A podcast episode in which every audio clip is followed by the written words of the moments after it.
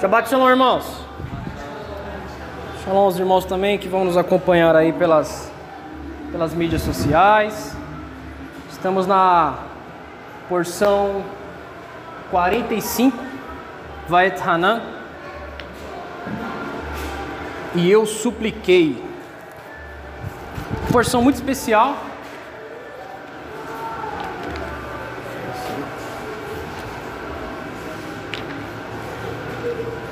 Vamos aprender bastante coisa hoje.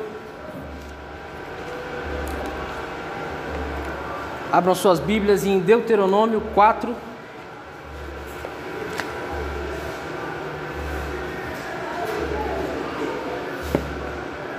Deuteronômio 4, desculpa, Deuteronômio 3, 3, 23. Começa no capítulo 3, versículo 23.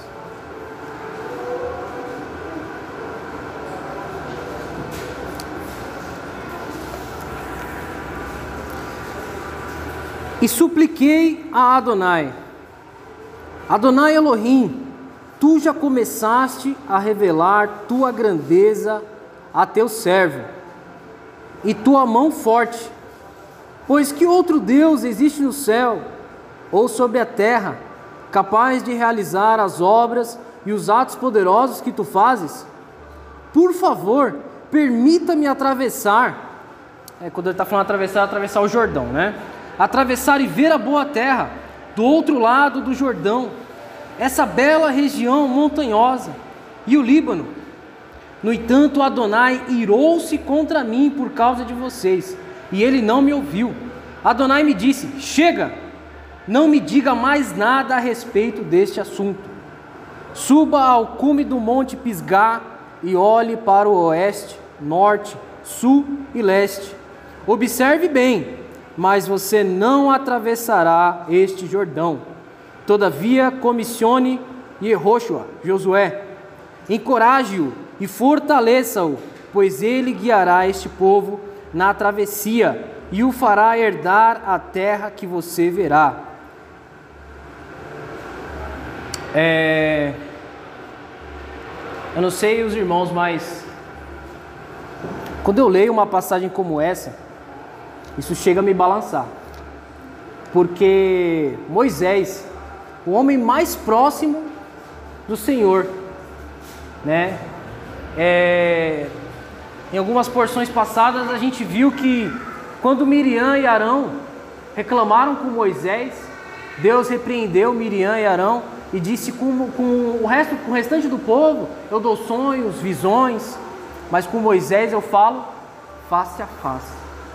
E mesmo assim, Moisés recebeu essa resposta do Senhor. É, isso me faz refletir sobre a nossa vida. É, bastou um erro de Moisés para que o Senhor tivesse essa rigidez com ele. Né? Foi no episódio lá em Massá, né? onde o Senhor mandou Moisés falar com a rocha e Moisés bateu na rocha e ainda falou para o povo de Israel: Vocês querem que eu tire, que eu tire água dessa rocha para vocês beberem? É, e, e o Senhor falou para ele e para Arão que os dois não manifestaram a santidade do Senhor naquele episódio. Eu, eu, eu paro para refletir por um momento na, nas nossas vidas. É, às vezes, Basta um erro para nos afastar para sempre da presença de Deus. Quantas pessoas, eu, eu pelo menos sou de berço, fui criado na igreja, né, o pessoal costuma dizer berço evangélico, né? Quantas pessoas eu não vi por causa de um erro se afastar da presença do Senhor e nunca mais voltar? É, e quando eu vejo que, o que aconteceu com Moisés e Arão, né, é, de certa forma a terra prometida ela é um símbolo da, da terra que nós esperamos habitar, na Nova Jerusalém. E da mesma forma que por um erro Moisés e Arão não entraram, se nós não vigiarmos o nosso pé de praticar o mal, por um erro nós podemos ficar de fora. Então nós devemos viver uma vida de santidade, uma vida de obediência, para que não aconteça conosco a mesma coisa que aconteceu com Moisés. É. O que aconteceu com Moisés foi uma figura. É, ele não herdou a, a Canaã terrestre, mas prova provavelmente pela, miseric pela misericórdia de Deus, ele há de herdar a, a, a Jerusalém que desce dos céus. Seguindo em frente, Deuteronômio 4, versículo 1 e 2. Deuteronômio 4, 1 e 2. Agora, Israel, ouça as leis e regras que eu ensino, a fim de que vocês as sigam, para que vivam. Então entrarão e tomarão a posse da terra que Adonai, o Deus de seus pais, dá a vocês, a fim de obedecer as ordenanças, as mitzvot de Adonai, o seu Deus, que estou dando a vocês. Não acrescentem nada ao que eu digo, e nada subtraiam delas.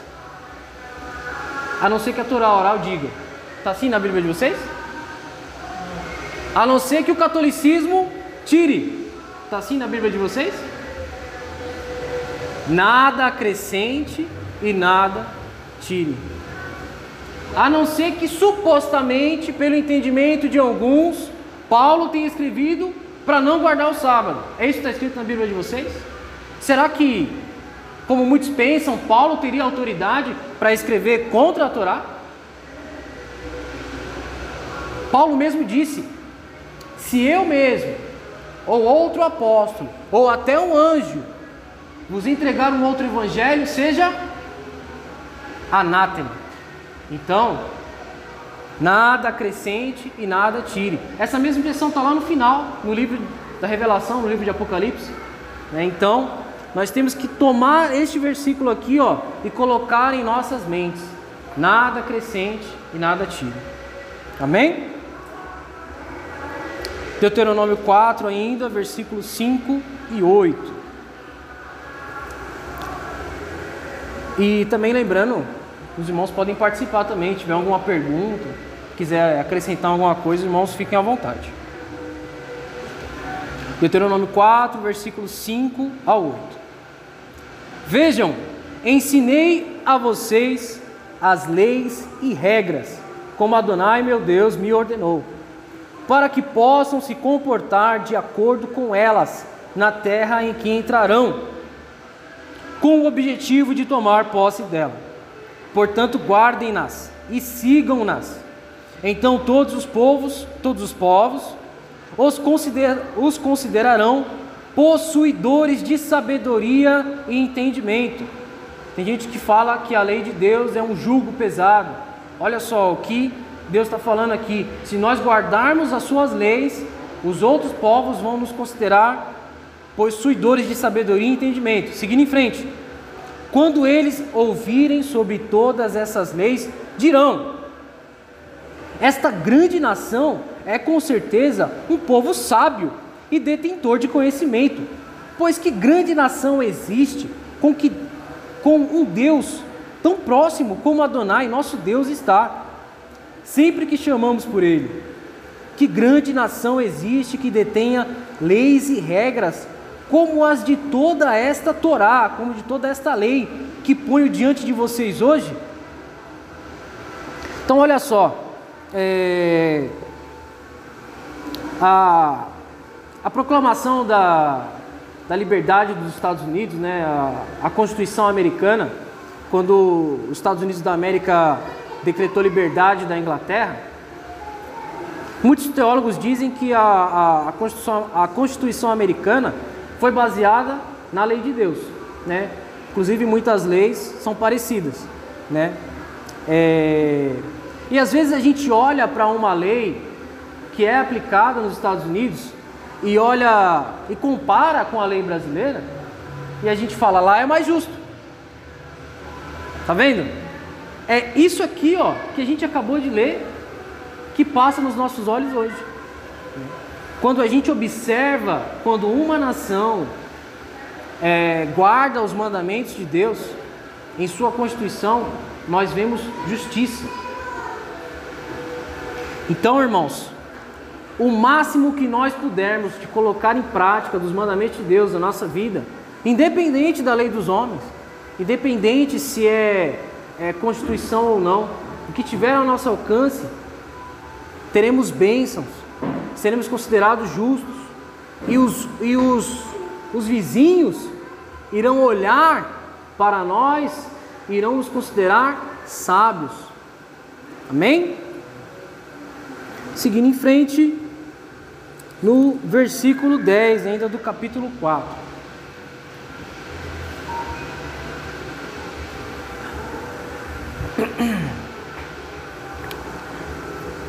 Deuteronômio 4, versículo 10.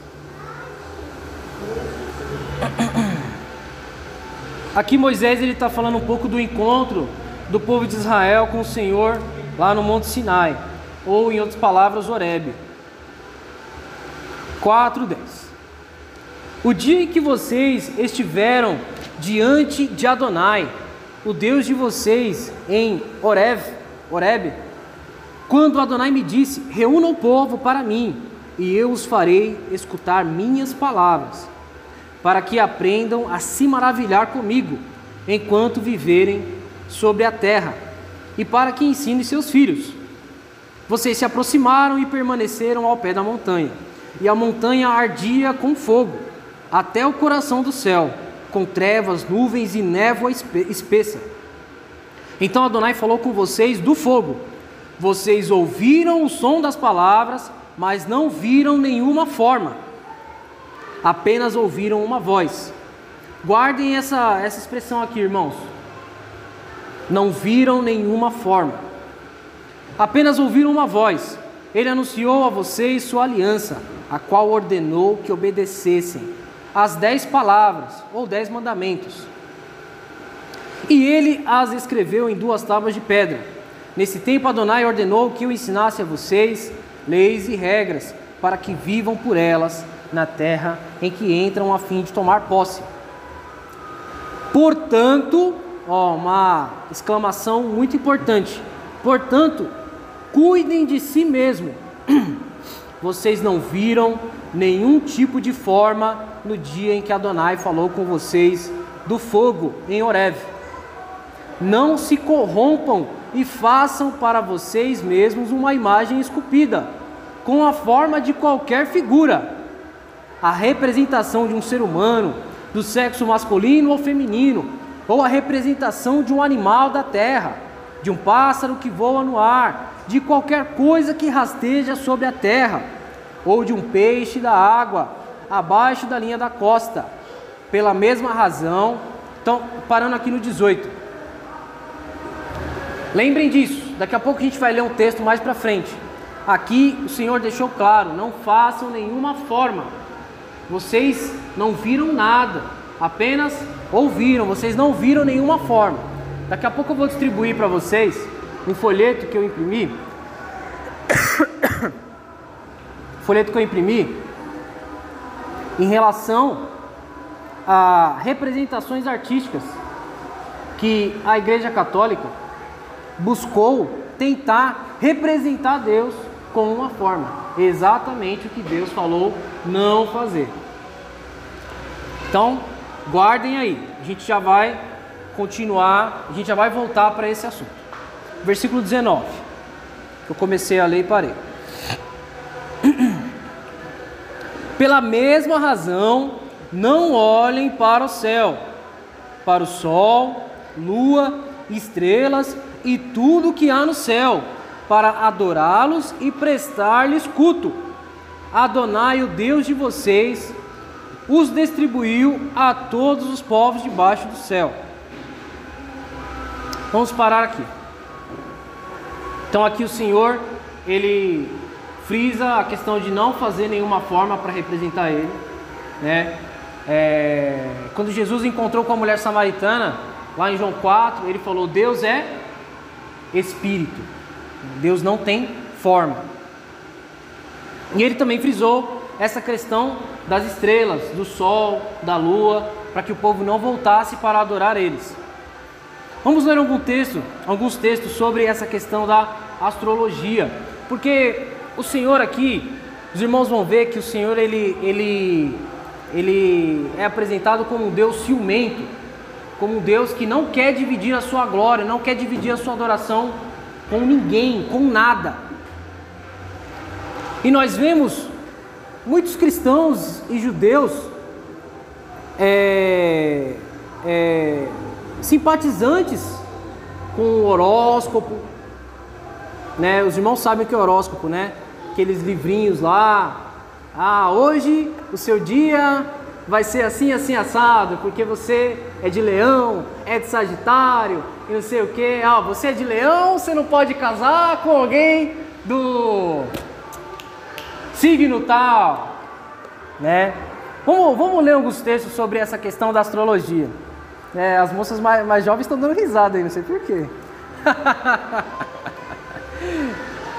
o, o que será que o Senhor tem a dizer sobre essa questão dos astros?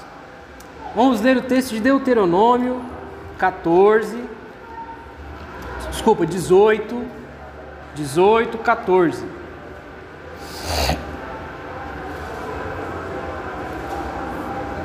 O, o, o, o horóscopo, de certa forma, ele tenta adivinhar o seu futuro em relação a um cônjuge, em relação ao seu dia, sua semana, ao seu mês. Vamos ver o que Deus tem a falar sobre isso. Deuteronômio 18, 14. Pois estas nações, as quais vocês estão a ponto de desalojar, ouvem adivinhos e prognosticadores, mas Adonai, seu Deus, não permite a vocês fazer isso. Mas claro que isso é impossível. Mas claro que isso é impossível. O horóscopo, quem observa astros, tenta adivinhar o futuro. Mas o futuro pertence a, a Deus. Que Jesus falou? A cada dia basta o seu próprio mal. Temos que viver um dia de cada vez e o futuro pertence ao Senhor. Mais alguns textos. 1 Samuel 15, 23.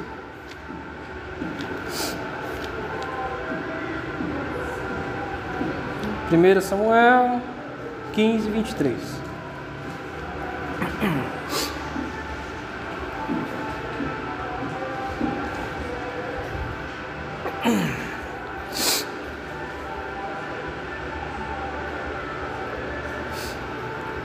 Amém? Porque a rebelião é como o pecado da feitiçaria, e a teimosia é como o crime da idolatria. E como você rejeitou a palavra de Adonai, ele também rejeitou você como rei. Aqui Samuel falando para Saul, né? ele faz essa comparação, né? Feitiçaria, idolatria. Talvez na, na tradução de vocês está um pouco diferente. Deu adivinho aí na tradução de vocês? feitiçaria, idolatria, mais ou menos a mesma coisa, né? Daniel 2.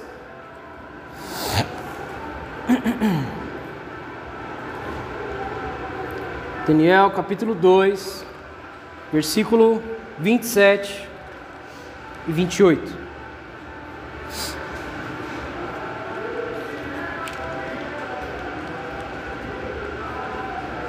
Que é o episódio do sonho de Nabucodonosor. Daniel 2, 27 e 28.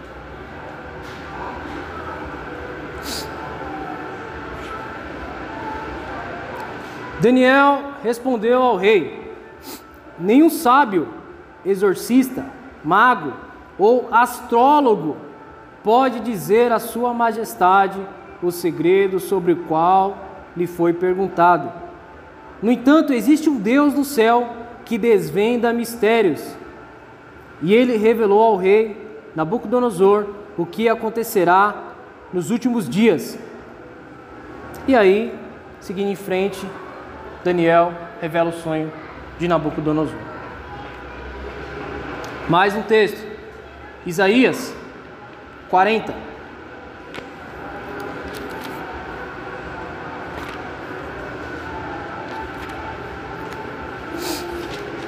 Isaías 40, 26. Inclusive, esse texto aqui está na seção dos profetas que a gente. É, no nosso plano semanal. Falando nisso, quem leu a porção da semana? Levanta a mão. Sem vergonha. Sem vergonha. Rapaz. Irmãos, vocês precisam ler também para os irmãos trazerem também observações, perguntas, né? Este momento é um momento de aprendizado. Isaías 40, versículo 26.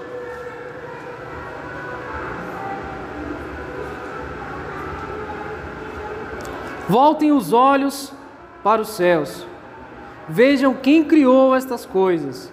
Ele traz seus exércitos em sequência.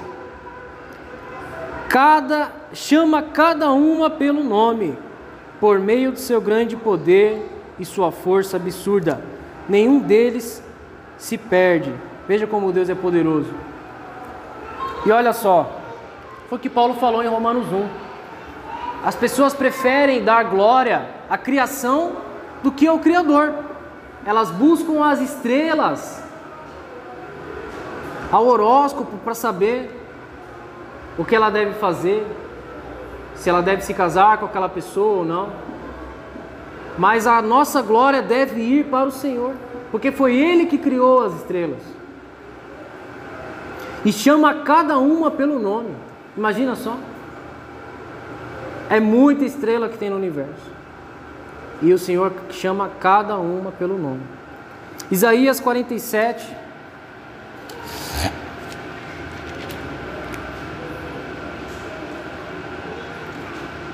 13, do 13 ao 15, que uma palavra de juízo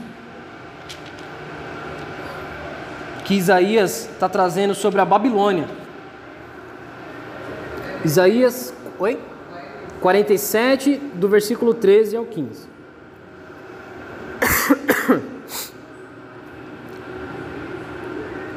Você está esgotada com todas essas consultas que astrólogos e observadores de estrelas, horoscopistas com previsões mensais, apresentam-se e a salvem. Olhe, eles serão como a palha, e o fogo os consumirá. Eles não salvarão nem a si mesmos do poder das chamas. Não haverá brasas para aquecer ninguém nem um fogareiro ao lado do qual se sentar. Isso acontecerá com seus magos, com quem você colaborou a vida toda. Cada um vagueia em uma direção própria e ninguém a salvará. Oi? Não entendi? Estava aqui meros brasileiros. meros brasileiros. Brasileiros. Então, irmãos, é... Sim, sim, é. é. Tudo vem do paganismo, né? Tudo vem do paganismo. Então, irmãos, mais claro do que isso, impossível. Tá? Não deixem seus é, familiares próximos, e vocês que estão aqui, e vocês também que estão nos ouvindo, não consultem horóscopos estrelas. Isso são obras das mãos do Senhor. Mas as estrelas nada têm a dizer a respeito do nosso futuro. Aí é uma situação para enganar a gente, porque é tipo assim, bem diretamente a Deus, quando você não pega esses caminhos, isso se torna mais difícil, né? São caminhos tortuosos, né? É, porque depois que você cair nessa furada, você, aí você vai perder por aquele tempo, Deus vai te aceitar. Né? No futuro. Da forma que você se, se arrepender. Né? Você pegar esses caminhos aí, você vai só fazendo curva. Sim. Em vez de estar direto com o Criador, né? Bom. Aí você está perdendo tempo. Exatamente. E a gente vê que o, o destino é, dessas pessoas que Isaías acabou de falar né, serão consumidos. Eu já fui nesses lugares lá uma vez, mas sem querer, sabe? Eu não tinha intenção de estar, né? Acabou correndo uma coincidência que eu acabei de estar no lugar que o pessoal é, ia amando, tudo, né? Aí, a partir desse dia aí, eu nem sabia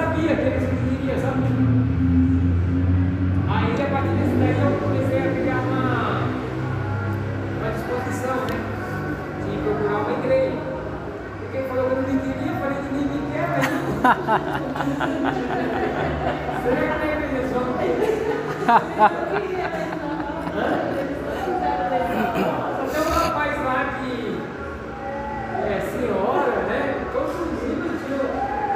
Tinha, um parceiro lá e pra mim falou que você não, você eu não gosto de você. Mas é.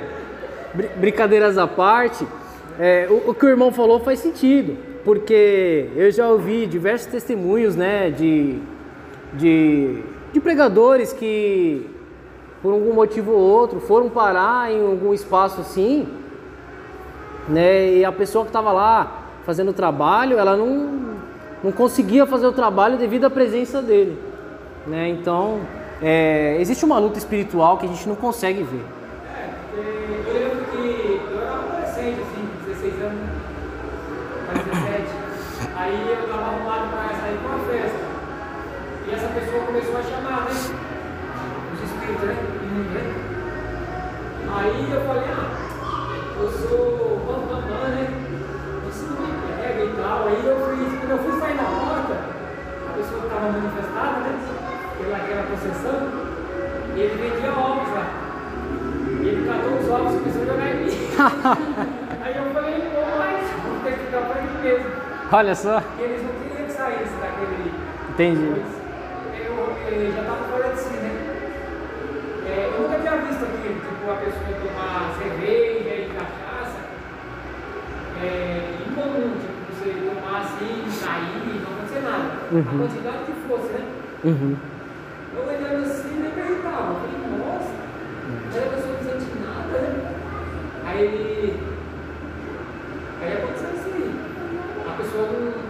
Ficam, Uhum. sei lá, com um negócio lá que toma não. Sim. O que vai pela frente?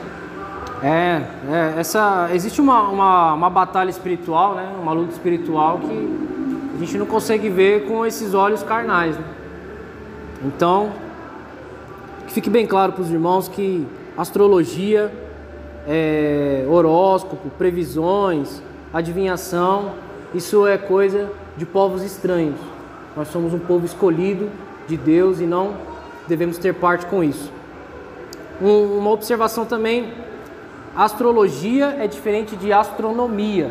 Astronomia são aqueles cientistas que é, é, observam os astros mais de uma maneira científica, não de uma maneira para adivinhação e coisas do tipo.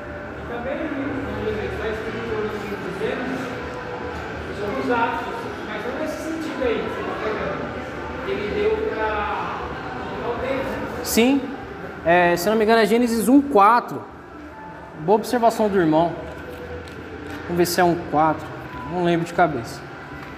Que, é, que os astros eles foram dados para. para A palavra usada lá é moedim, no hebraico. Mesma palavra usada para festas, né? Exatamente. Deixa eu ver se é Gênesis 1, 4. Hum.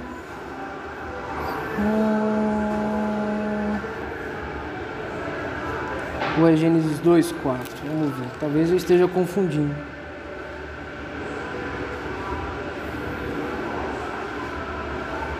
Bom, vão procurando aí, depois vocês vocês falam pra mim. A gente não tomar o tempo. Mas essa observação do irmão Antônio foi boa.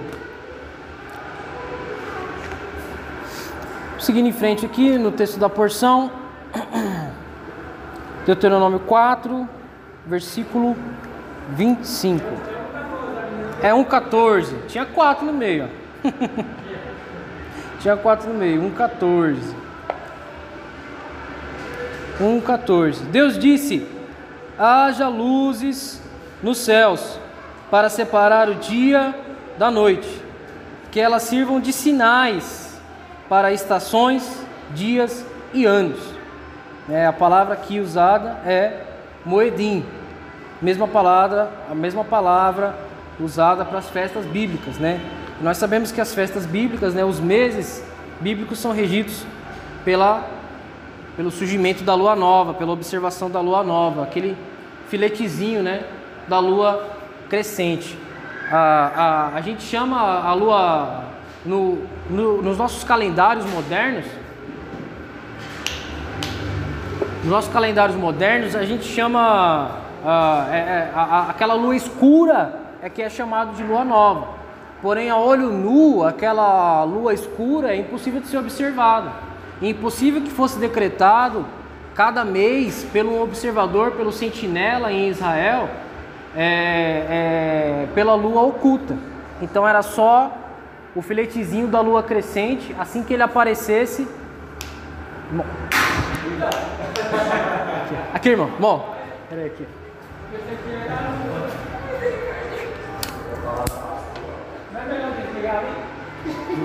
Ligou? Já foi.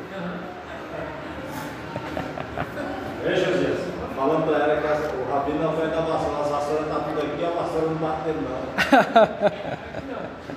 Já, já vou pra casa e estratégia. Ele já trouxe chapá. Lá em casa também tem vassoura mais não.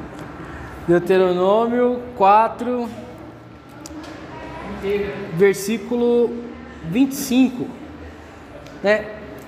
E, e- e também para dar um, um- um pano de fundo aqui para os irmãos, todo o livro de Deuteronômio foi, foram três discursos de Moisés, três pregações de Moisés. Então, é, o livro de Números foi do, do primeiro ano do povo de Israel no deserto até o quadragésimo ano. Então, todo o livro de, de Números foi toda a experiência do povo de Israel no deserto. E o livro de Deuteronômio, desse tamanho todo, são três discursos, três pregações de Moisés. Então, Moisés aqui ele está em clima de despedida. Ele sabe que ele está a ponto de morrer. E ele começa a falar, inclusive de forma profética. Vamos ler esse texto aqui, ó. Deuteronômio 4, do 25 ao 30. Quando vocês tiverem gerado filhos e netos e vivido bastante tempo na terra, e se tiverem corrompido e feito uma imagem esculpida, a representação de alguma coisa, realizando assim o mal aos olhos de Adonai, o Deus de vocês, provocando-o, chamarei o céu e a terra para testemunhar contra vocês. Hoje, que vocês, é, contra, é, para testemunhar contra vocês hoje, que vocês desaparecerão rapidamente da terra em que vão entrar, atravessando o Jordão para tomar posse. Vocês não prolongarão seus dias ali, serão destruídos por completo. Adonai os espalhará por entre os povos e entre as nações a qual, as quais Adonai os, Adonai os conduzir. Um pequeno número de vocês será deixado. Lá servirão aos deuses produzidos por mãos humanas, feitos de madeira e pedra, incapazes de ver, ouvir, comer ou cheirar. Entretanto, vocês procurarão Adonai. Ó, oh, essa palavra aqui é para todos nós. O seu Deus e o encontrarão, se o procurarem com todo o coração e com todo o ser em seu sofrimento. Quando todas essas coisas sobrevierem a vocês, nos últimos dias, vocês voltarão para Adonai, seu Deus, e ouvirão o que ele disser, pois Adonai, o Deus de vocês, é um Deus misericordioso, ele não faltará com vocês, nem os destruirá, nem se esquecerá da aliança que jurou a seus antepassados. Então, irmãos, aqui Moisés de forma profética, ele falou sobre a dispersão de Israel e do retorno de Israel. Oi? E isso, do exílio, porque ele fala aqui sobre a idolatria. E foi exatamente o que as dez tribos do norte fizeram. Elas foram dispersas em várias nações justamente por causa da idolatria. Né? Então Moisés, é, muitos anos antes de acontecer o exílio, ele profetizou o que ia acontecer. Isso é uma das maiores provas da veracidade da Escritura. E é dos tempos, nós vamos dos tempos agora, né? Sim, estamos chegando no fim. E o, e o povo de Israel está voltando.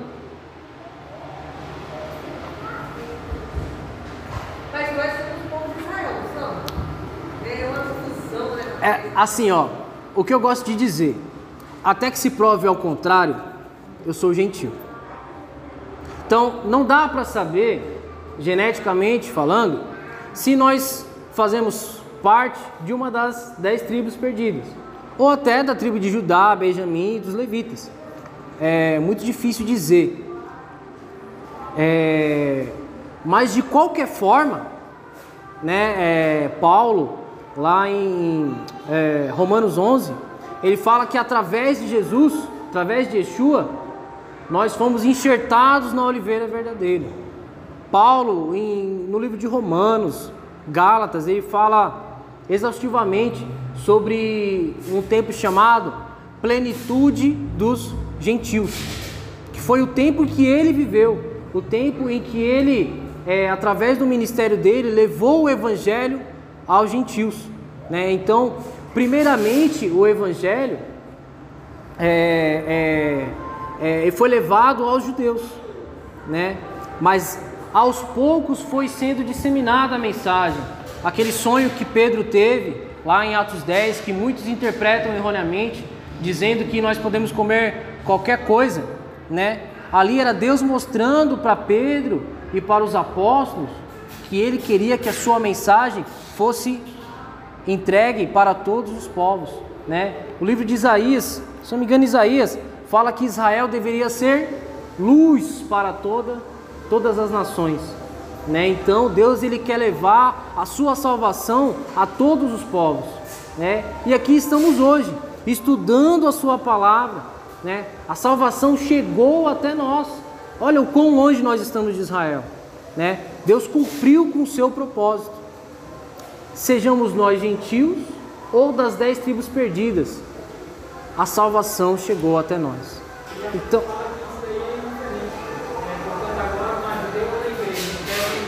Exatamente.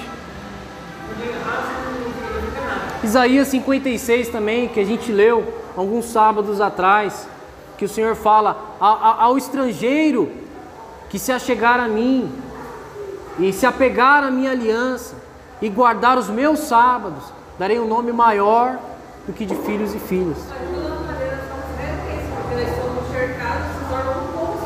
está falando eles não aceitaram. E a gente, e a nossa está falando se a gente saber, se a gente ver. Em parte, em parte os judeus não aceitaram. Em parte, porque a, a, a comunidade primitiva era uma comunidade mista de judeus e gentios. Em Atos 2, a primeira pregação de Pedro, dois mil judeus aceitaram o testemunho de Yeshua, que foi na festa de Pentecostes, né? Então, assim, é, a festa de Pentecostes era uma festa de peregrinação, onde judeus de todo Israel e até de outras nações vizinhas iam para lá. Tanto que houve o episódio das línguas estrangeiras e, e as pessoas falaram: Nós somos de tal lugar, de tal lugar, de tal lugar, e estamos entendendo o que eles estão falando. Pode ler, irmão.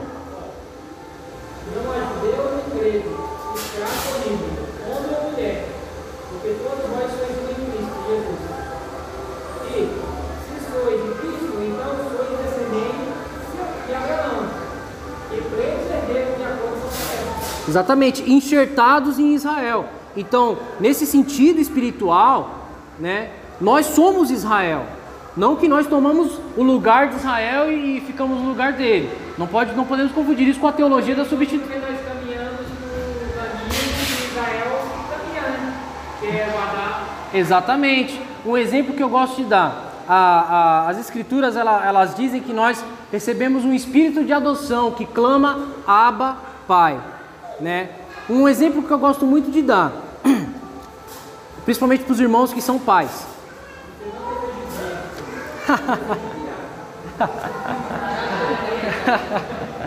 um exemplo que eu gosto muito de dar, principalmente para os irmãos que são pais.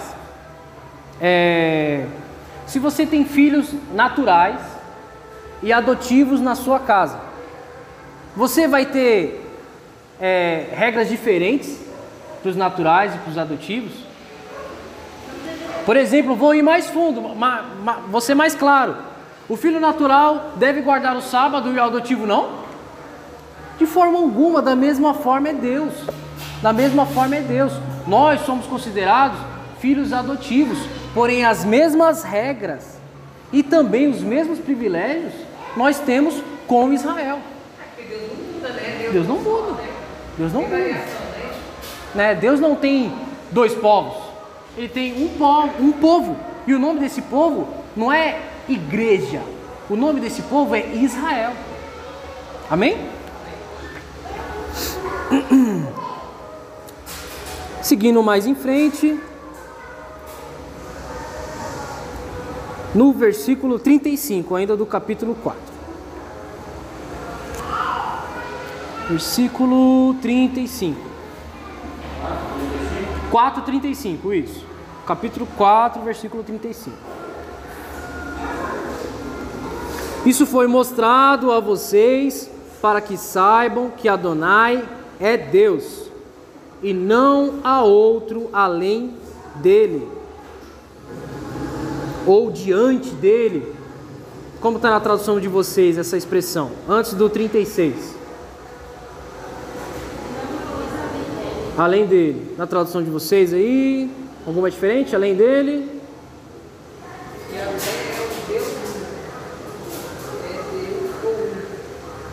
Tá, tá certo. 36. Do céu ele fez ouvir sua voz para instruí-los, e sobre a terra ele os fez ver seu grande fogo. E vocês ouviram suas palavras saindo do fogo. Pois ele amou os seus antepassados, falando de Abraão, Isaac e Jacó, escolheu os seus descendentes, depois que os trouxe do Egito com sua presença e grande poder, com o objetivo de expulsar de diante de vocês nações maiores e mais fortes, mais fortes que vocês, e para levá-los e dar a vocês sua terra por herança, como hoje se pode ver. Saibam hoje e guardem no coração que Adonai é Deus em cima no céu e embaixo na terra, e não há outro. Amém? Vamos pisar nessa questão. A gente já viu lá, lá atrás, que é, não foi vista nenhuma forma quando o Senhor falou com o seu povo. E aqui ele reforça que não há outro. Vamos ler mais alguns textos. Deuteronômio 32, 39.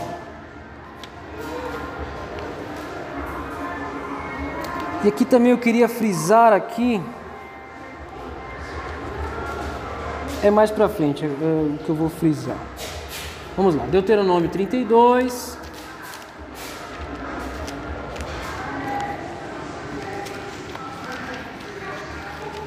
Trinta e dois, trinta e nove, no finalzinho da Torá, chegando já no final. Deuteronômio 32, 39. Vejam agora que eu, sim, eu sou, e não há Deus além de mim. Eu mato e faço viver, eu firo e curo. Ninguém é capaz de livrar alguém da minha mão. Né? Essa, essa, essa expressão aqui, ó, além de mim, também pode ser traduzida diante de mim. Não sei como está na versão de vocês. Isaías 40, 18, mais um texto da nossa leitura semanal. Isaías 40, 18.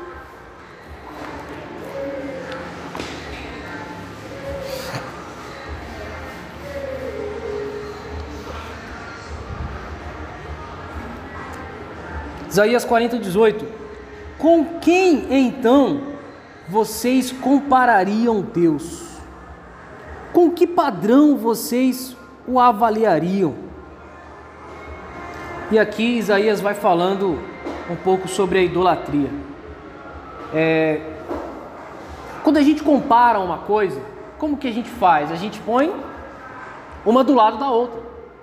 Então, ó, prestem atenção na forma de linguagem que o Senhor vai usando para falar sobre Ele mesmo. Com quem vocês me comparariam? Com quem vocês me colocariam lado a lado? Vamos ler mais alguns textos.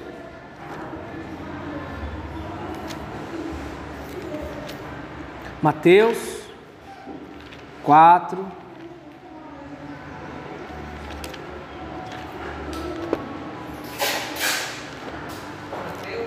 Isso, Mateus 4.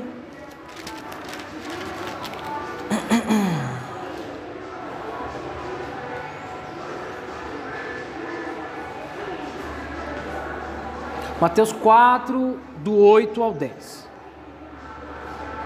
Aqui foi a tentação de Yeshua no deserto. Mais uma vez, o adversário o levou ao cume de uma montanha extremamente alta. Mostrou-lhe todos os reinos do mundo em toda a sua glória. E lhe disse: Se você se ajoelhar e me adorar, eu lhe darei tudo isso. E Yeshua lhe disse: Retire-se, Satã, porque o Tanar diz, as Escrituras dizem: Adore Adonai seu Deus e sirva somente a Ele. É, tem até uma, uma, uma brincadeira que é feita com essa passagem. O pessoal escreve assim: Tudo isso te darei se prostrado me adorares. Quem crê nisso, diga, escreva amém. um monte de gente vai, escreve amém. Só que essas são palavras de Satanás. Né? É... O Senhor não prometeu nos dar tudo se o adorássemos. Pelo contrário, Ele prometeu até é, é, é, Yeshua, né? Filho de Deus, prometeu que teríamos aflições. Ele chama Jesus que falou para né? É, de teu Deus. Desculpa, não entendi? Jesus fala para Satanás que é o teu Deus, Exatamente. né? Exatamente. Então, é, eu estou apenas preparando para a gente chegar numa, numa doutrina que foi introduzida e que nós aprendemos desde criança, que é a doutrina da Trindade. Nesse texto, Jesus ele falou o quê? Somente a Deus adorarás e prestará culto. Se Jesus entendesse que ele deveria ser adorado ao lado de Deus, ele não iria falar isso. Ele não iria falar isso. Ele falou somente a Deus adorarás e a ele prestará culto. Porque tem uma, tem uma questão que às vezes a pessoa valoriza muito a questão do diabo, como se ele fosse o segundo Deus. Assim, que potencial menor, só que isso do ser humano, né? Quem adora ele pode até achar um grau maior ele é o Deus, que, o Pai, né? É o Deus de Satanás, ele está colocando ele como uma criatura que ofensivamente vai dando uma criatura, não é nada, Sim, né? sim. Para aqueles que estão em aliança com o Eterno, ele não tem poder. Porque, tipo assim, nós, tem, nós somos criaturas, nós temos poder limitado. A gente pode fazer qualquer coisa que a gente quiser. Isso é um poder, né? E está à nossa disposição. Só que a gente, para servir a Deus, a gente prefere usar tudo aquilo que Ele deu para nós, né? Para ser feliz. Que a gente pode usar a nossa vida para qualquer coisa, Uhum. né? Sim, Assim o diabo, eu acredito eu, deve ter escolhido. Sim, Ele tem inteligência e poder. Só que daí ele não usou para ser criativo. sim, exatamente. Exatamente. Romanos 3, 29.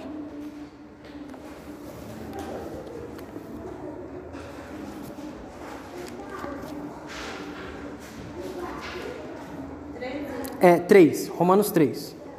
Aqui Paulo ele está falando sobre diversos assuntos e principalmente sobre a questão da circuncisão, mas é, deixando claro para os irmãos que Paulo ele em momento algum falou contra a circuncisão. Foi o que eu, come, foi, foi que eu falei no começo, né?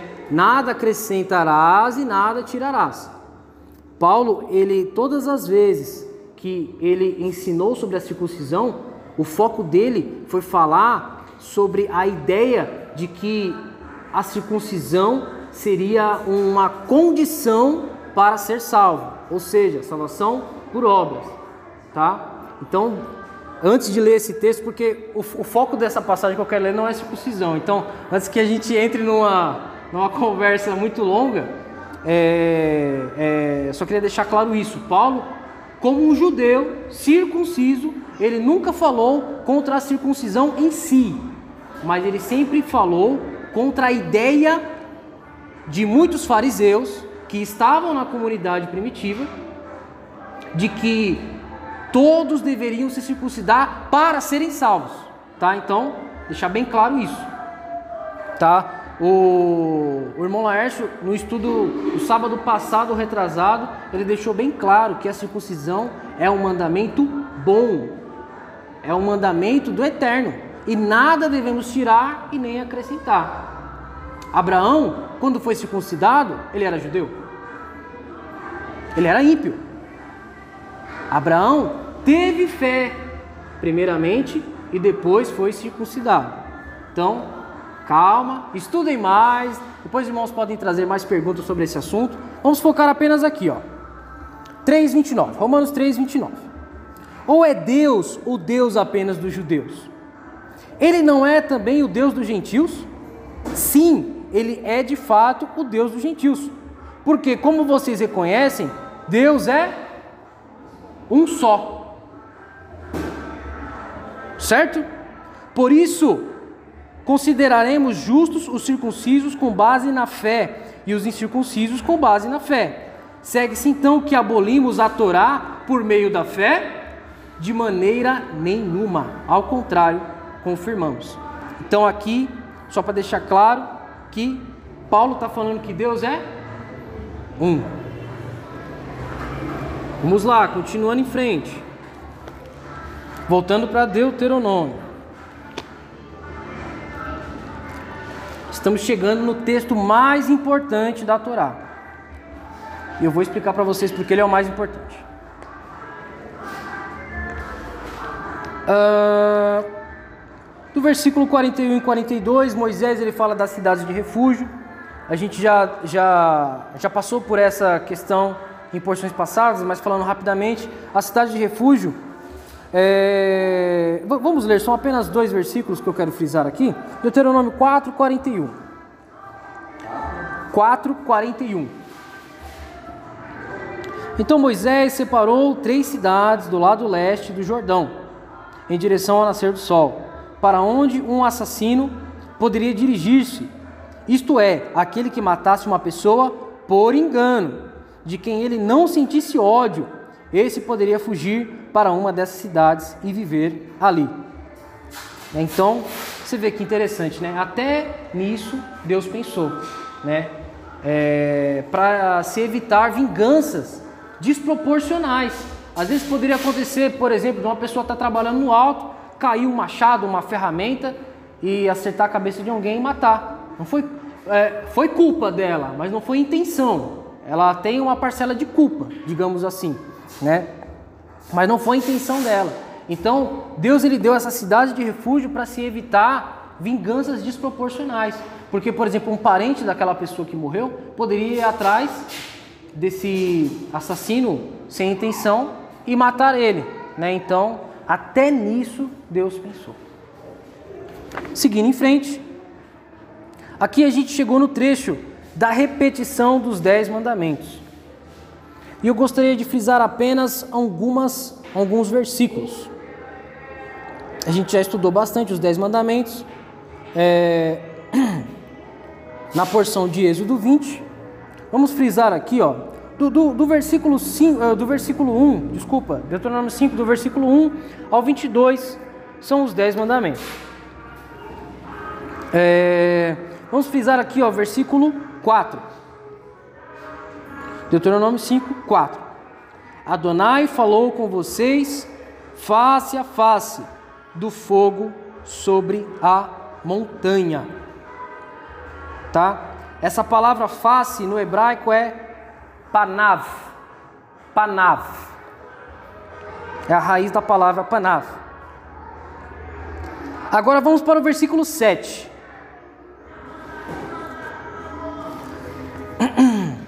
Versículo 7, capítulo 5, versículo 7. Não tenham nenhum outro Deus diante de mim. A palavra no hebraico que é usada aqui ó, em diante é face. Não tenham outro Deus na minha frente, na minha face, diante de mim. Por que eu estou frisando essa questão? Vou distribuir aqui um folhetim que eu entreguei para vocês. De um lado, tem as formas que a Igreja Católica tentou representar a doutrina da Trindade. E Deus falou o que? Não tenha nenhum outro diante de mim. E cuidado, vocês não viram nenhuma forma quando me ouviram do fogo. Exatamente o que Deus proibiu. Exatamente o que Deus proibiu. Você vê aqui, ó, que aqui eles colocaram até até a Maria, mãe de Yeshua. E olha só, buscando representar a doutrina da Trindade, uma cabeça com três rostos, com três faces. Exatamente o que Deus falou para não fazer. Não tenha nenhum outro Deus na minha face diante de mim. E aqui do outro lado, eu coloquei algumas representações de tríades, trindades pagãs. Aqui, ó, no hinduísmo, tá vendo um achado arqueológico. E aqui é uma representação artística. Aqui é Brahma, Vishnu e Shiva. Isis, Osíris e Horus. A Trindade ela está presente na, no paganismo desde os primórdios. A primeira Trindade foi Nimrod, Semiramis e Tamuz. Aqui, ó, vocês veem um comparativo, ó. Aqui, ó, é Isis e Osíris, tá vendo essa essa bolinha aqui, ó? É a mesma. Já vou distribuir para vocês. Aqui, ó, é Semiramis e Tamuz, a forma de trindade mais antiga, que era Semiramis, Tamuz e Nimrod. E aqui vocês já sabem quem é. Olha só a semelhança. Dê uma olhada aí.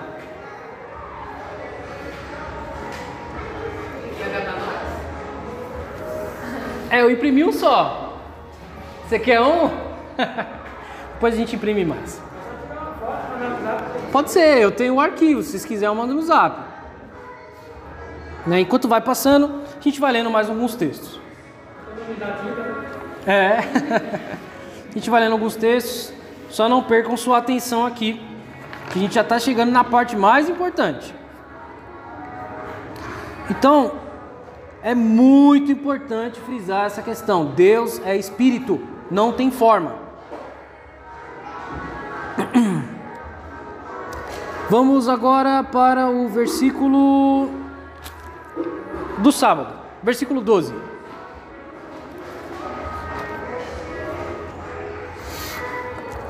Deuteronômio 5, 12. Guarde o dia de Shabat para torná-lo sagrado, separado, santo, como Adonai seu Deus ordenou a você. Vocês têm seis dias para trabalhar e realizar todo o seu serviço, mas o sétimo dia é o Shabat para Adonai seu Deus. Estamos no versículo 13. Nele não realize nenhum tipo de trabalho, nem você, nem seu filho ou sua filha, nem seu servo ou sua serva. Né, dependendo da tradução, escravo ou escrava. A gente já explicou isso em porções passadas. Tá? Não confundam a palavra escravo, que está nas nossas escrituras, com escravo que foi feito, com a escravidão que foi feita nos séculos passados. Nem seu boi, jumento ou outro animal, nem o estrangeiro que estiver com você, dentro dos portões de sua propriedade, para que seu servo, seu escravo e sua escrava possam descansar do mesmo modo que você. Lembre-se que você foi escravo na terra do Egito, e Adonai seu Deus o tirou dali com mão forte e braço estendido. Portanto, Adonai seu Deus ordenou a você que guarde o dia do sábado. Não podemos nos cansar de frisar isso, porque crescemos aprendendo que ah, o sábado é, foi abolido, o sábado Jesus cumpriu no nosso lugar. Que mais? Me ajuda aí. Que mais argumento tem por aí? Me ajuda aí.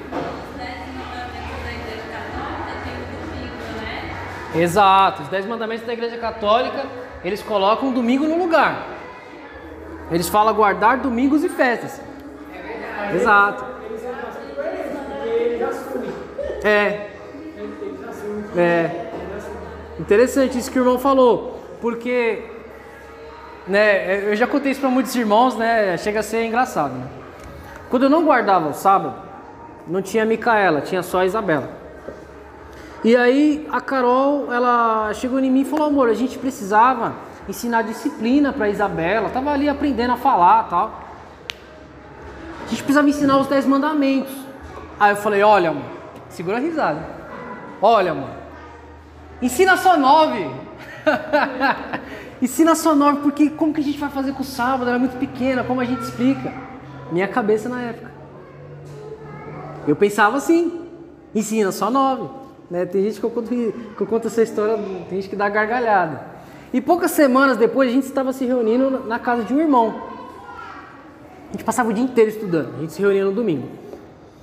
E aí a Carol, não satisfeita, ela foi perguntar pro irmão quando acabou o culto. Até fiquei meio assim, não gostei, né? Pô, perguntou pra mim, foi perguntar, foi perguntar pro irmão, que negócio é esse? aí é, eu não gostei. Aí o irmão me deu uma surpresa. Aí falou: Olha, irmão, tô guardando o sábado. Ah, como assim? Não, tô guardando o sábado, é um, é um mandamento, a gente tem que guardar. Não, mas me explica aí. E isso foi no final do culto, aí foi. E aí no outro culto começamos a estudar e era debate, eu pegava um texto, pegava outro. E aí, né, eu sou muito, eu sou muito prático, sabe? Chegou no domingo que a gente chegou na conclusão que tinha que guardar o sábado. Aí cheguei no irmão e falei, ô irmão, vamos cancelar as reuniões do domingo, agora se reunir no sábado, ué. Se é para guardar o sábado, vamos se reunir no sábado. E a gente começou a se reunir no sábado. Depois a gente parou de se reunir um pouco lá, ficamos um tempo parado. E aí eu conheci o irmão Laércio. E para resumir a história, aqui estamos. Né? Mas é... não apenas frisar na necessidade de guardar o sábado, mas também nós temos que é, é, evidentemente que a gente precisa trazer um estudo específico para isso, mas a gente também precisa entender alguns, alguns pontos em relação ao sábado. A gente viu aqui claramente que nós não devemos gerar trabalho para ninguém, para um servo, para uma serva, né? Então, consequentemente, nós não podemos comprar e vender, porque quando compramos e evidentemente quando vendemos, nós estamos fazendo trabalho ou comprando do trabalho de alguém, tá? Então, às vezes são coisas que não estão muito claras para a gente. A gente sabe que tem que guardar o sábado, a gente guarda o sábado, mas às vezes pode acontecer. Mas vamos lá, vamos pontuar. A vida está acima do mandamento. Josias, preciso comprar um remédio. Minha filha está doente. Pode comprar. Josias, não vou chegar na Xinolã, minha gasolina acabou. Você não vai dar pane seca no carro. Você vai lá e põe um pouquinho de gasolina. Já aconteceu comigo. Eu liguei o carro, tava saindo, olhei pro ponteiro da gasolina, meu Deus do céu, esqueci de abastecer. E são 70 quilômetros da minha casa pra cá, não dá pra arriscar. Rodoanel não tem posto de gasolina. Eu tive que abastecer no sábado. Infelizmente, pode acontecer, tá? Mas ao máximo que pudermos evitar, temos que evitar.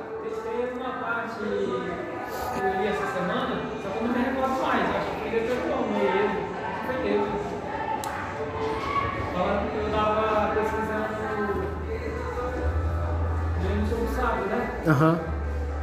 Para tirar umas dúvidas. E aí eu fico mais dúvida ainda. Mas quais são as dúvidas, irmão? Quem sabe eu posso ajudar. Bem específica, né? Quem profanar o sábado é, será a pena de morte para aquela pessoa. Certo, Aí eu tava analisando a forma que a gente guarda hoje, né? certo. Tipo, eu tô achando light, né? Então, assim, ó, vamos lá. Em relação à pena de morte sobre a quebra do sábado. Em relação à pena de morte é, é, sobre a quebra do, do sábado. Imaginem só. Deus, ele precisava é, é, ser rígido e mostrar o seu caráter para aquele povo que tinha que aprender tudo. Eles eram escravos no Egito. E eles não tinham o sábado. O sábado é um presente. Então, um israelita que morava em Israel estava debaixo de um sacerdócio, tá? Ó, vamos diferenciar tudo que eu estou falando sobre o nosso contexto aqui. Somos brasileiros, não estamos debaixo de um sacerdócio, não estamos em Israel, nós temos uma constituição aqui no nosso país, estamos no exílio. O que estamos aqui é um exílio. É um exílio, pode ser comparado com o exílio do povo que o povo de Israel sofreu. Então, vamos lá. Um israelita que, é, vivendo na terra de Israel, debaixo de um sacerdócio, sabendo que tem que guardar o sábado, e ainda assim recusa esse presente, o que, que Deus tem que fazer com. A Carol quer falar ali no cantinho.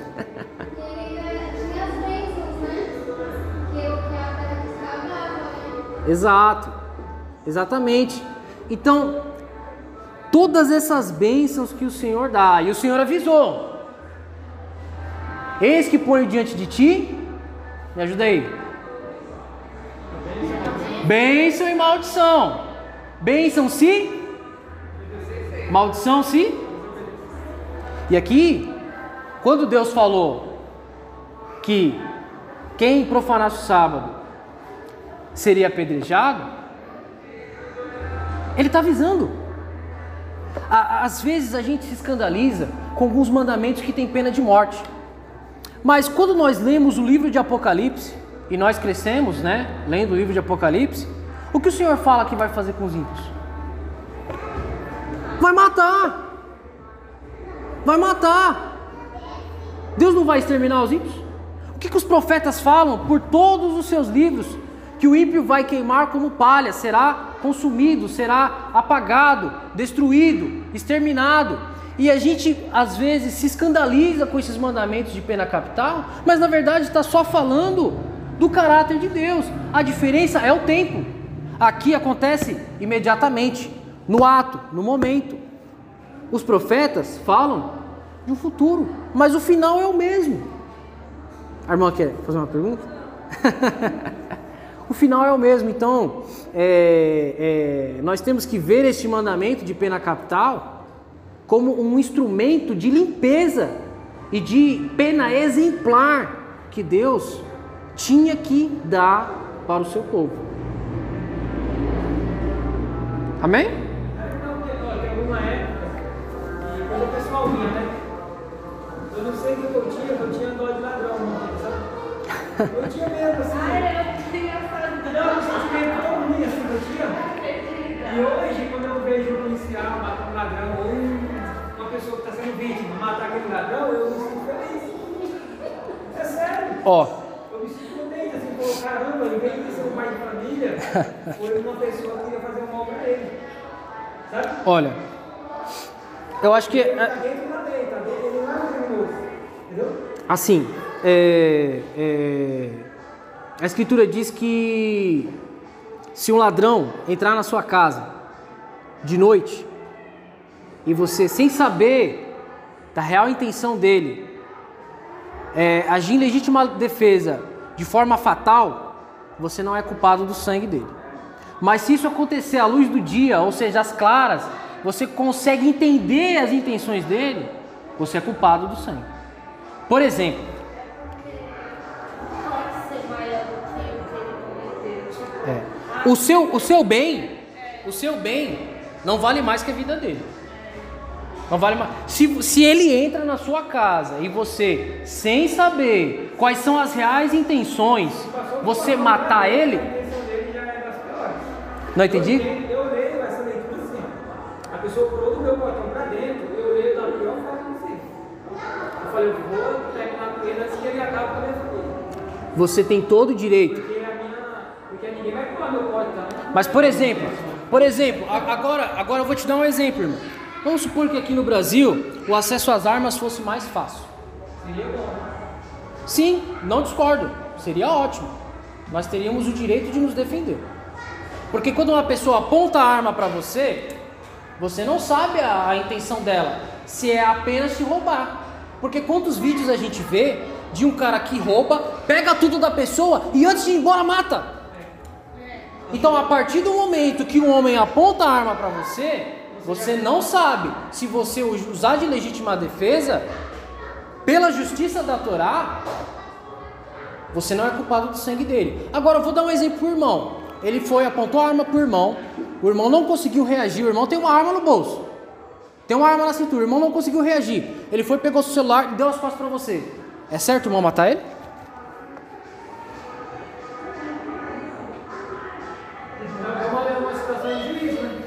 Não entendi? É, assim. Sim. No calor do momento pode acontecer muita coisa, mas eu tô perguntando pro irmão agora: é certo ou errado matar ele pelas costas? Ele não fez mal pro seu corpo, ele só pegou o seu bem. É certo matar ele pelas costas? Não, pelas costas não. Não. Pois bem. pois bem. Deus não se alegra pela morte do ímpio. No livro de Jeremias ou Ezequiel, não lembro exatamente, fala que Deus não se alegra pela morte do ímpio. Então, eu estou usando esses exemplos para exemplificar a justiça de Deus. Às vezes, no calor do momento, muita coisa pode acontecer. Às vezes, você vai ver aquele cara dando as costas para você, com o seu bem, você vai sentir um ódio. Então, porque ó uma análise que eu, que eu ando fazendo ultimamente, né? Porque a gente tem a nossa família para proteger, né? Aí, antigamente tinha dó do bandido, né? Eu tinha mesmo, assim. Nem sabia por que, que eu tinha. Eu acho que é por causa da, da sociedade.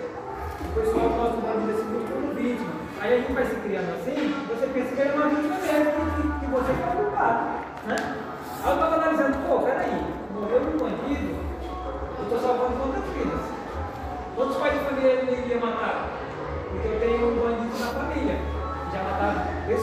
pessoas. Aí mataram meus parentes também. Eu pensei, esse meu parente morreu. Eu falei. Não, assim, ó, ó. Ó, vamos lá. Já é diferente. Eu acho que dessa forma já é diferente. Tipo assim, aí tipo, ele já tirou uma dúvida. Isso. Exatamente. Aí que eu ia chegar. Ó, vamos lá. Vamos lá. Na, na Torá, você não tem morte para ladrão. Assim, é, é, pessoa que rouba, que a gente chama ladrão de.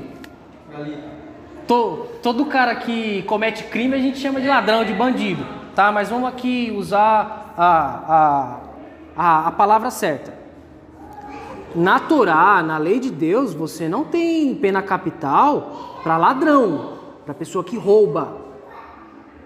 E uma outra coisa interessante também é que você não tem cadeia na Torá. Porque esse sistema carcerário só gera prejuízo. O ladrão te rouba, tirando o seu bem, e te rouba de novo através dos gastos que você tem, porque é dinheiro nosso. Cadeia é dinheiro nosso, tá? Então assim, na justiça da Torá não existe cadeia e não existe pena capital para ladrão. Pena capital é para assassino, tá? É, Tá né? isso. Então, assim, o que a Torá exige do ladrão é que ele devolva e pague indenização, tá? Se ele se recusar a fazer isso, trabalho escravo, aí falando, trabalho forçado. é furto. Isso, isso. É onde eu quero chegar. É onde eu quero chegar. É, então, assim, a lei de Deus, ela não exige morte para quem furta, tá? É, essa é a justiça de Deus. Para quem mata, sim. Então, sobre roubo, né? Se você está dentro do carro com a sua família hoje, ainda vivendo hoje, e você tiver armado no seu carro, você vê um ladrão vindo, você não vai pensar duas vezes. não vai. É Exatamente. Por isso que eu dei esse exemplo da arma apontada na tua frente e você se defendendo, e do ladrão dando as costas e você reagindo. É desproporcional. Armado, você, você, você vai terminar matando o cara. Não vai não. Então, assim, Você vai pensar na sua família dentro do carro. Então você não é a favor do pote de arma? Eu não sou a favor porque você, você, você não sabe qual é a reação do Eu cara. acho que hoje. Se você tiver opção, você vai tirar nele. Aí você não tá Não, é assim, ó. Tem que ter a defesa. Aí é complexo. Tem tem essa discussão do porte de arma no Brasil. eu não sei nem como a gente chegou nesse ponto. Ó, Eu, eu dou graças a Deus que de eu ter convivido com arma quando eu era na minha infância. Na minha, né? Uhum. No meu primeiro dia de vida eu já tinha contato com arma, né? Porque o meu pai, que o irmão é assim? Brincadeira. eu já fui até contra. Eu já fui até contra a arma. E depois eu revi todos os conceitos, né? Eu pensei, caramba, o pessoal fala, quem é contra a arma, justifica o seguinte, olha, se está tendo assassinatos, as pessoas estão matando aí, então com acontecer muito mais morte. Porque o bandido vai botar um cidadão de bem, vai ele tem que estar armado, em vez de só roubar, vai matá-lo. E eu ia nessa onda. Porque às vezes a gente vai pela onda, né? Aí depois eu me retrocedi, né? Porque eles têm o. É, é, como. Tipo, mudar, né? É, rever os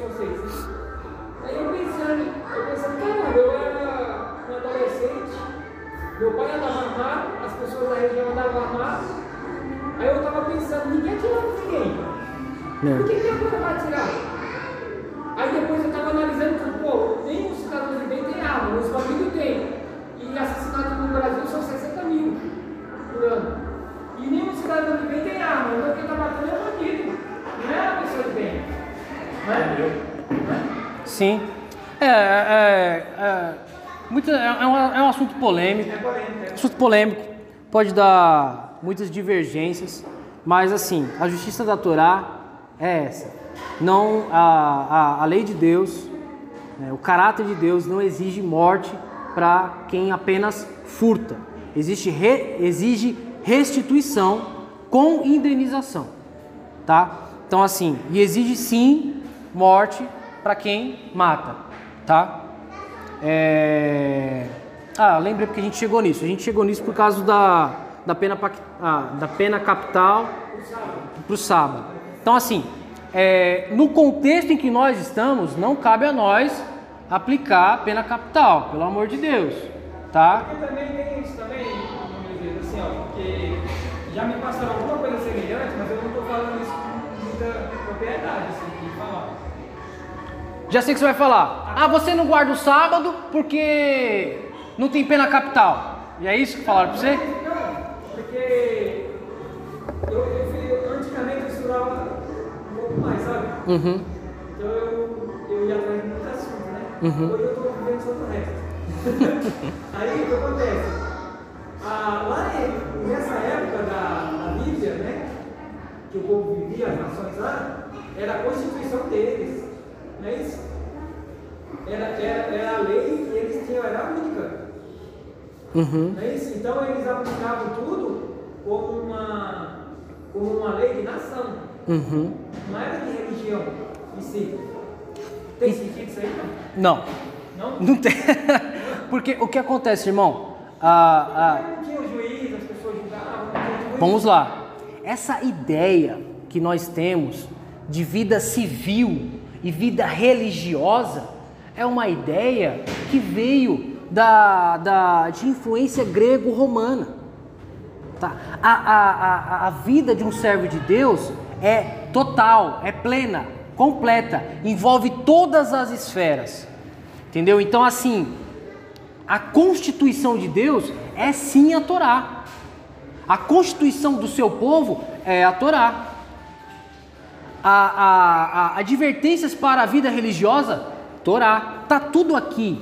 Tudo é junto. Entendeu? Então, assim, é, é, é, é, é errado dizer, não, isso aqui é só a Constituição. Porque tá tudo junto. Às vezes, em um versículo você vai encontrar. Se eu não me engano, a Constituição, a Constituição de Israel atual é a Bíblia, não é isso? De certa forma. Eu estou errado. Tá. De certa forma, assim, de certa forma, assim, muitas, muitas constituições de muitos países têm pontos da Torá. Não há como negar isso. Não há como negar. Agora, a Constituição de Israel hoje não é a Torá por diversos motivos. Por exemplo, é, é, é, apenas um exemplo, tá? Que os nossos ouvintes aqui não entendam errado. É, na cidade de Tel Aviv tem a maior parada gay do Oriente Médio. Maior parada gay do Oriente Médio. E todos nós aqui sabemos qual era a pena para o homossexualismo na Torá. Não preciso nem ir muito a fundo. Então, assim, a Constituição de Israel hoje não é a lei de Deus, não é a Torá. Tem pontos da lei de Deus, mas não é. Tá? É, no reino de Yeshua será. Isaías 2.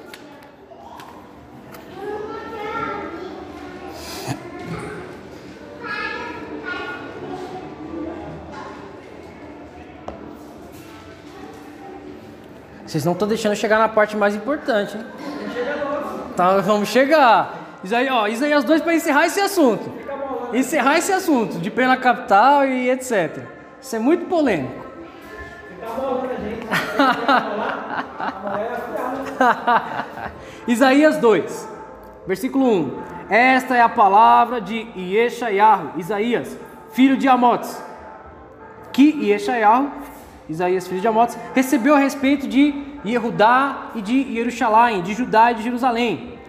Nos últimos dias, a montanha da casa de Adonai será estabelecida como a montanha mais importante, receberá a consideração mais alta que as outras colinas, e todos os gentios ou todas as nações acorrerão para lá. Muitos povos irão e dirão: Venham, subamos a montanha de Adonai, a casa do Deus de Jacó. Ele nos ensinará seus caminhos e andaremos nas suas veredas, pois de Sião procederá a Torá e a palavra de Adonai de Jerusalém. Ele julgará entre as nações e arbitrará para muitos povos. Então eles transformarão suas espadas em lâminas de arado e, lã- e suas lanças em foices. Nações não levantarão espadas contra as outras e não mais aprenderão a guerra. Que chegue logo esse dia. Amém? Parte mais importante da porção de hoje. Vamos lá, agora, agora vai durar mais uma hora, tá? Brincadeira. Deuteronômio 6, 4.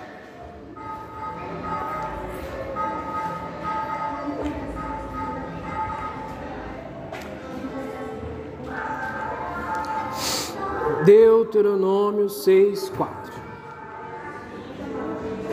Shema Israel, Adonai Eloheinu, Adonai errado. Ouça Israel, Adonai, nosso Deus, Adonai é um. Algumas traduções trazem único, mas a palavra aqui é um. Essa tradução que eu estou usando é a Bíblia Judaica Completa.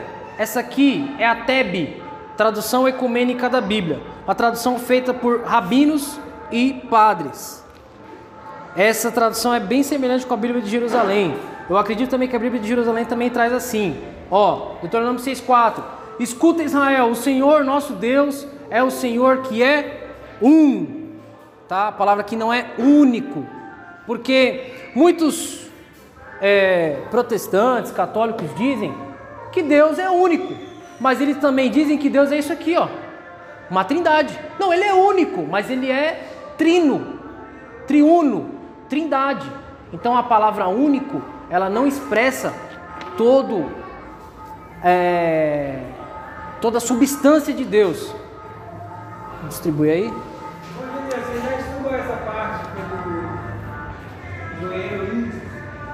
Elohim? É, que é plural.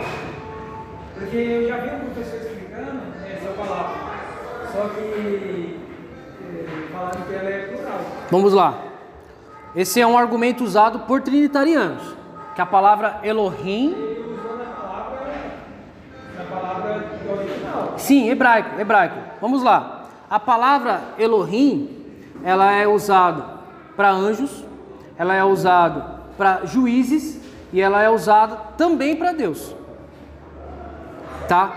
Mas isso não quer dizer que Deus é plural. Um outro argumento também que usam, ah, a palavra errad, ela é usada também para é, é, questão plural. Por exemplo, todo povo se levantou como um só homem. Palavra errada. E os dois se tornarão uma só carne. Errado. Porque geralmente quem usa esse termo da, da Bíblia, como Mateus ali fala que o Jesus, o próprio Jesus falou, é, o único Deus verdadeiro, né? Vou chegar lá. É o seu filho Jesus Cristo, né? Então, é, porque na hora da,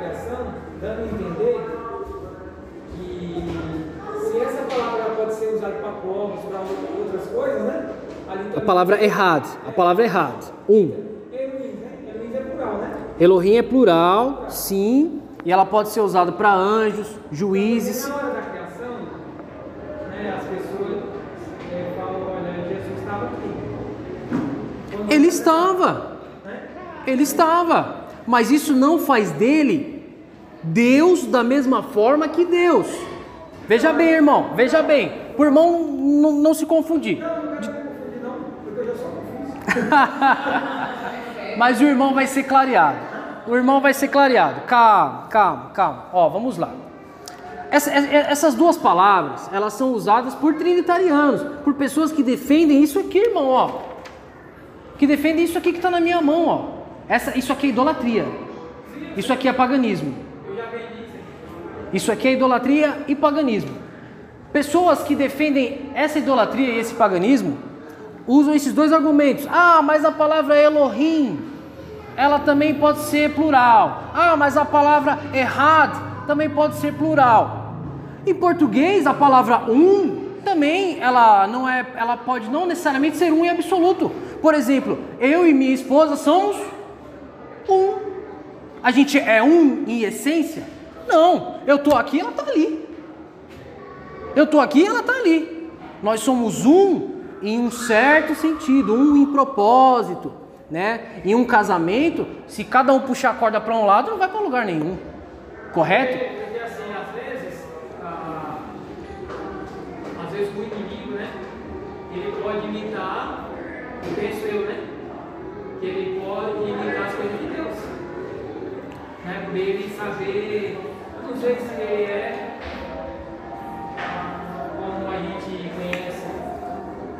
Pelo menos é na minha visão, né? Uhum. Errado. Eu sempre me dou assim, na condição de que eu posso estar errado, né? Aham. Tipo assim, eu penso que o diabo, né? Ele sabe muito mais sobre Deus do que eu. Não sei se eu estou errado. Porque ele estava no céu, né? Com Deus. Ele tinha alguns cargos de confiança. Eu nunca recebi nenhum. Eu, eu vou chegar exatamente nesse ponto. Um dos últimos textos. Que ia dar um estudo mais complexo sobre isso. Falou que, que o Fabinho falou que ia dar um estudo mais sobre isso. Sim. Tá falando aqui agora.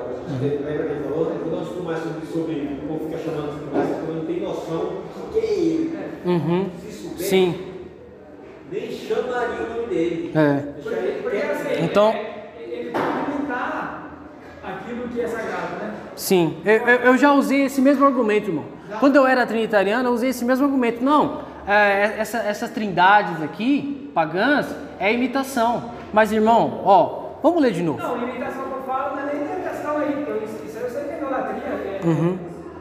Eu já eu, era idólatra, né? Que eu era seminarista, né? Então eu ganhei mais. E desde que eu comecei a ler a Bíblia, que eu comecei a me afastar. Entendeu? Uhum. Então, assim, irmão, esse é um argumento muito usado por quem defende a trindade. Ah, a palavra Elohim, ah, a palavra errada.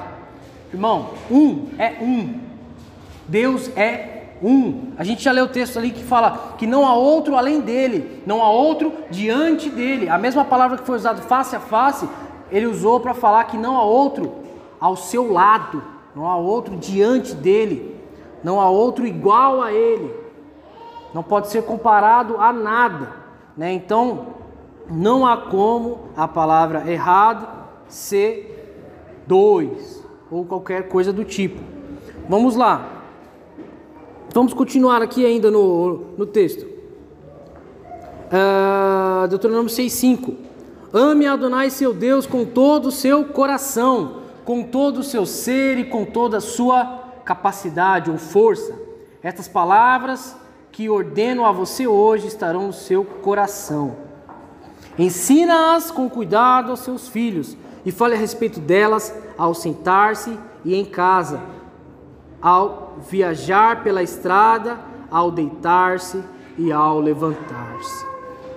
Então a gente vê que a obediência a Deus, ela também envolve amor. Ó, versículo 5: Ame a Adonai, seu Deus, com todo o seu coração. Obediência a Deus não é só é, é, uma atitude legalista, mas é amor também.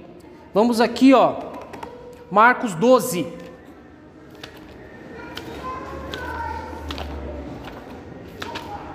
E aí vocês vão entender por que, que eu estou falando que essa é a parte mais importante da Torá. Marcos 12. Marcos 12, versículo 28. Marcos 12, 28.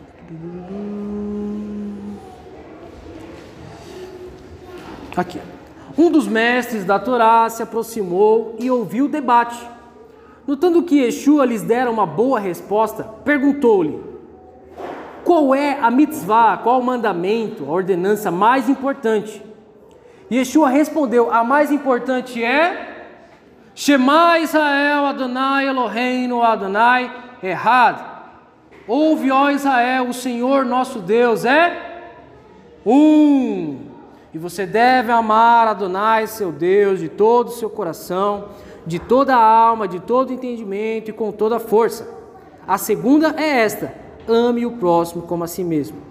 Não existe mandamento, mandamentos maior do que estes, ou mitzvah maior que estas. E o mestre da Torá lhe disse: Muito bem respondido, Rabi.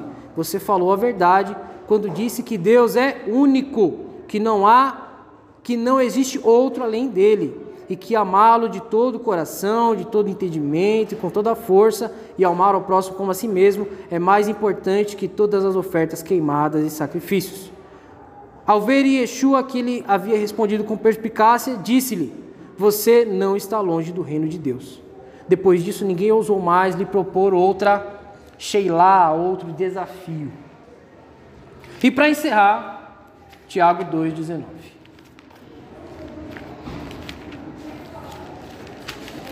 Tiago 2,19.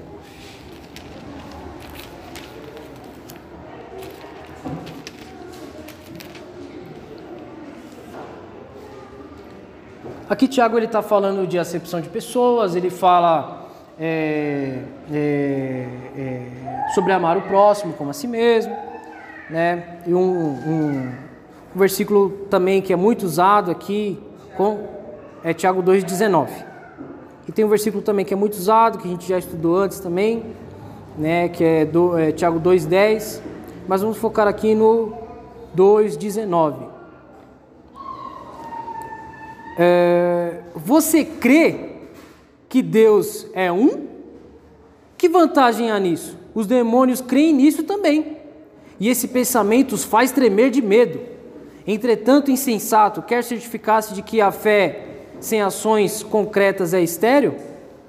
Não foi Abraão Alvino declarado justo por causa de seus atos?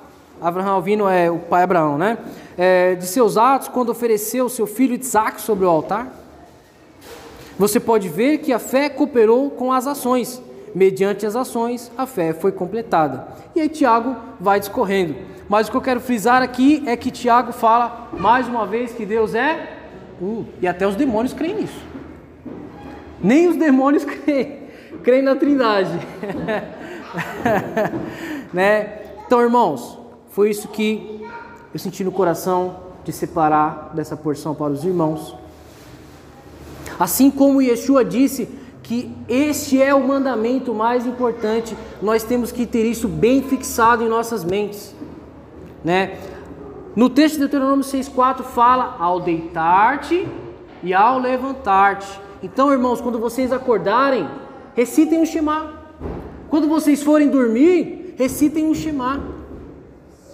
Porque a Escritura diz assim: ó, inculcarás nos seus filhos, andando pelo caminho,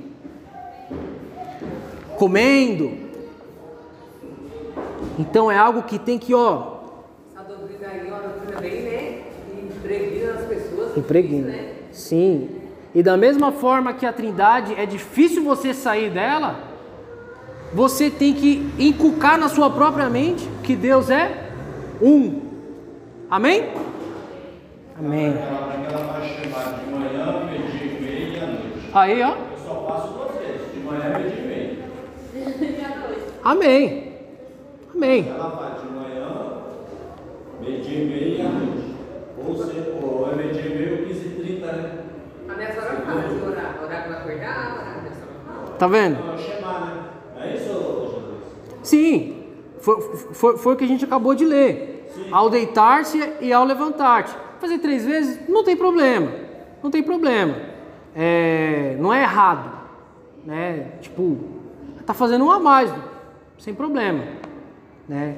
Então, é um costume, uma tradição que nós devemos aderir.